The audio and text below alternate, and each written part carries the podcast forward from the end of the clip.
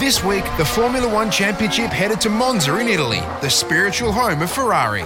Since the first Italian Grand Prix in 1921, Ferrari's claimed victory 20 times, more than any other constructor. But in recent years, the red team has been red faced. The Scarlet fans left in scarlet rage. The wine coloured giants, yeah, you get the point. So in 2023, would the prancing horse grow another leg? Let's find out in your four minute race review.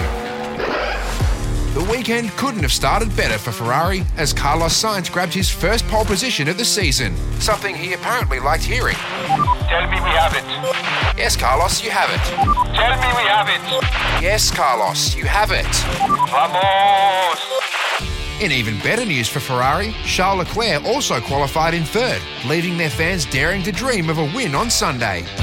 Lest we forget, there are actually nine other teams in Formula One, including one from Italy. And since 2008, they've been just as successful at Monza as Ferrari. AlphaTauri scored race wins in 2008 and 2020, and Ferrari won in 2010 and 2019. You might wonder why Italians don't get behind the little team that could more, but it must be hard when their team boss is named Franz.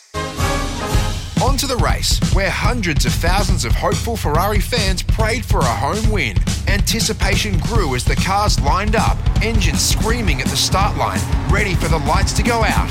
The moment they'd waited for was here. Oh, hang on, Yuki Tsunoda's parked on the side of the track. All right, another formation lap. Again, the drivers ready themselves, tyres at optimum temperature, minds focused, bodies braced to launch off the start line, and oh, for f- sake, Yuki's stuck in gear and they still can't move the car. Seriously, AlphaTauri, it's not about you. After a brief red flag interval, the race finally got underway, with Sainz desperately holding off Red Bull's Max Verstappen into turn one. In fact, Sainz managed to maintain the race lead for 14 laps, the longest period of any non Red Bull driver this season. But inevitably, Verstappen did pass Sainz for the lead on lap 15, and was never headed from there as he took his 10th consecutive race win, setting a new record in the process. However, the battle was still on for the podium places, with Sainz in second and Leclerc in third. Then, along came Sergio Perez in the other Red Bull to cruise by both of them. The theme of Ferrari's season has been calamity. From botched pit stops to poor strategy to driver errors, 2023 has had it all.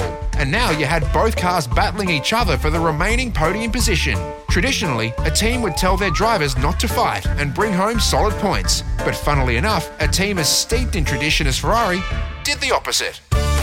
Leclerc tried several times to pass Sainz, nearly colliding on many occasions. At one point, Leclerc locked both front tyres to avoid Sainz, sending up a cloud of smoke which almost represented his chances of finishing the race. But somehow, Ferrari managed to not Ferrari it and did get Sainz home in third and Leclerc in fourth. George Russell finished cleanly in fifth, but in an apparent attempt to get revenge for the Ashes, Mercedes Lewis Hamilton turned straight into Australian Oscar Piastri, damaging the McLaren driver's front wing, sending him tumbling out of the points. Hamilton copped a five second penalty for his efforts, but still managed to finish sixth, ahead of Alex Albon and Lando Norris. Fernando Alonso took ninth spot, and then the almost invisible Valtteri Bottas scored a point for Alfa Romeo. It's genuinely a mystery how he got to 10th, but not as big a mystery as the curious case of Esteban Ocon. The Alpine driver allegedly retired on lap 39, but to this day, no one actually saw him do it. We've seen many of French surrender, but never this quietly. Next, we head to the always hot and humid Singapore Grand Prix, but we'll be back in air conditioned comfort for your next four minute race review.